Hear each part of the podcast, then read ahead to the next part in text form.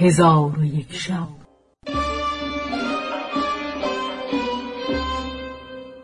چون شب دویست و سیوم برآمد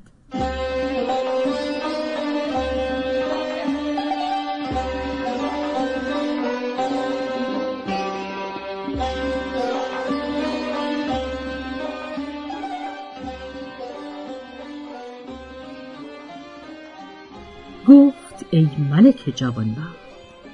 ملک امجد از اشارت ماهرو دانست که قصد ماهرو این است که ملک امجد به هر جا رود او نیز با ملک امجد برود. و اما ملک امجد شرم داشت از اینکه او را به منزل خیاط که امجد را جای داده بود ببرد. پس ملک امجد پیش افتاده برفت و ماه منظر نیز بر اثر او روان بود و از کویی به کویی و از محلتی به محلتی همی رفتند تا اینکه پریزاد مانده گشت و آزرده شد و به ملک امجد گفت تو را خانه در کدامین محلت است؟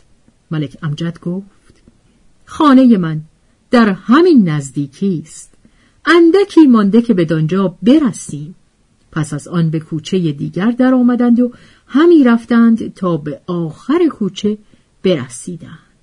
ملک امجد دید که از آن کوی راه به در نمی رود و بنبست است. گفت لا حول ولا قوت الا بالله العلی العظیم. هیچ قوه و نیرویی جز خدای بلند مرتبه بزرگ نیست. آنگاه نظر به چپ و راست کرده در همان کوی دری دید بس بزرگ و این سوی و آن سوی در دو مستبه داشت ولکن در بسته بود.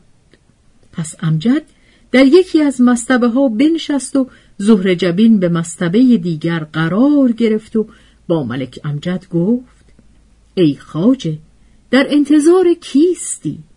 ملک امجد دیر زمانی سر در پیش افکنده سخن نگفت.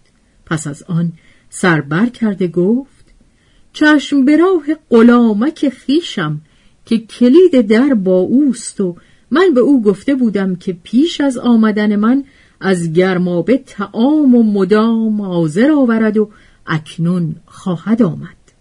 پس ملک امجد با خود می گفت بسا هست که چون دیر شود ماه روی برود و من در اینجا بمانم.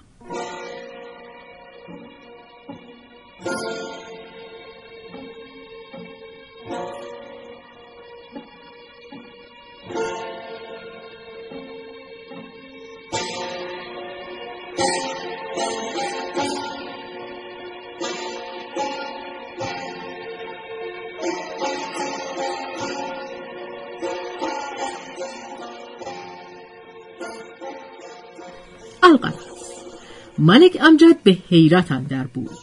چون وقت دیر شد ماهرو گفت ای خاجه غلامک نیامد و ما به کوچه اندر نشسته ایم. پس برخواسته سنگی بگرفت و بر قفل زد. ملک امجد گفت ای خاتون شتاب مکن که اکنون غلامک خواهد آمد. آن دلارام سخن ملک امجد ننیوشید و سنگ بر قفل همی زد تا اینکه قفل بشکست و در بگشود.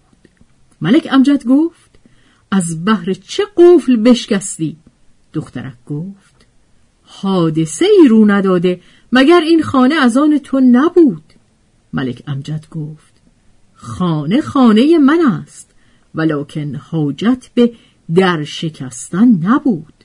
پس دخترک به خانه اندر شد و امجد حیران ایستاد و از خداوند خانه بیم داشت و نمی‌دانست که چه بایدش کرد. پس دخترک گفت ای خاجه چرا به درون خانه نمی آیی؟ امجد گفت سمعا و طاعتا. ولی غلامک دیر کرده و نمی‌دانم که آن چیزها که به دو گفته ام مهیا کرده است. این بگفت و در غایت اندوه و بیم به خانه در آمده دید خانه است نیکو و چهار قرفه روبرو در آنجا هست و فرش های حریر و دیبا به قرفه ها گسترده اند و در میان خانه حوزی است هشت گوشه که به نگینه های گرانبها اطراف آن را مرصع ساخته اند و در چهار سوی حوز همه گونه میوه ها و ریاهین و ظروف شراب فرو چیده اند و در آنجا شمدان ها گذاشته و کرسی ها نشانده اند. چون امجد آنها را بدید در کار خود حیران شد و با خود گفت کشته خواهم شد انا لله و انا علیه راجعون و اما دخترک چون مکان بدانسان بدید بی اندازه فرهناک شد و گفت ای خاجه به خدا سوگند که غلامک تو در تهیه منزل کوتاهی نکرده و از آنکه مکان را تربنگیز کرده و تعام پخته و میوه و شراب حاضر آورده و ما در بهترین وقت رسیده ای. ملک امجد بدو التفات نکرد و از خداوند خانه به حراس اندر بود دخترک گفت ای خاجه تو را چه می شود که به دینسان ایستاده ای؟ پس پیش آمده از ملک امجد بوسهی برو بود و به او گفت ای خاجه اگر جز من دیگری را وعده داده ای غمین مباش که میان به خدمت ببندم پس امجد از غایت خشم بخندید آنگاه به قرفه در آمده بنشست و دخترک در پهلوی او نشسته ملاعبت می کرد و می خندید. ولی ملک امجد ملول روی در هم کشیده نشسته بود و هر ساعت هزار مالی خولیا می کرد و می گفت خداوند این منزل الحال می رسد من به او چه عذر گویم و او مرا به یقین خواهد کشت.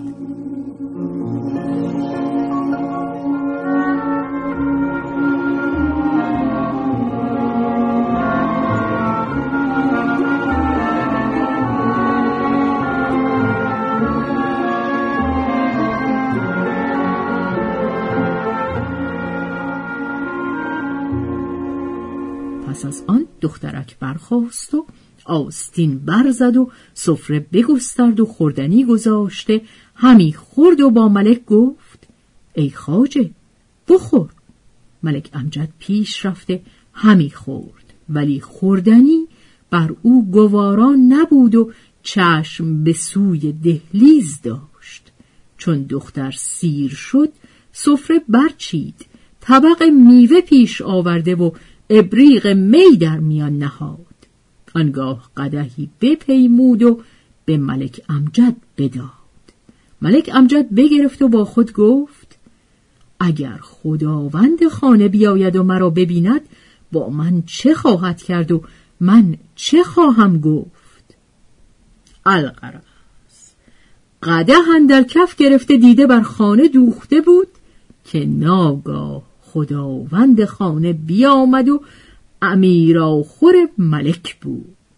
و این خانه از بحر نوش ترتیب داده بود و با هر کس که می‌خواست در آنجا خلوت می‌کرد و آن روز از پی معشوقی که داشت فرستاده و خانه از بحر او مهیا کرده بود و او بهادر نام داشت و مردی بود سخی و بخشنده و خداوند جود و احسان. چون به نزدیک رسید چون قصه به دینجا رسید بامداد شد و شهرزاد لب از داستان فرو بست.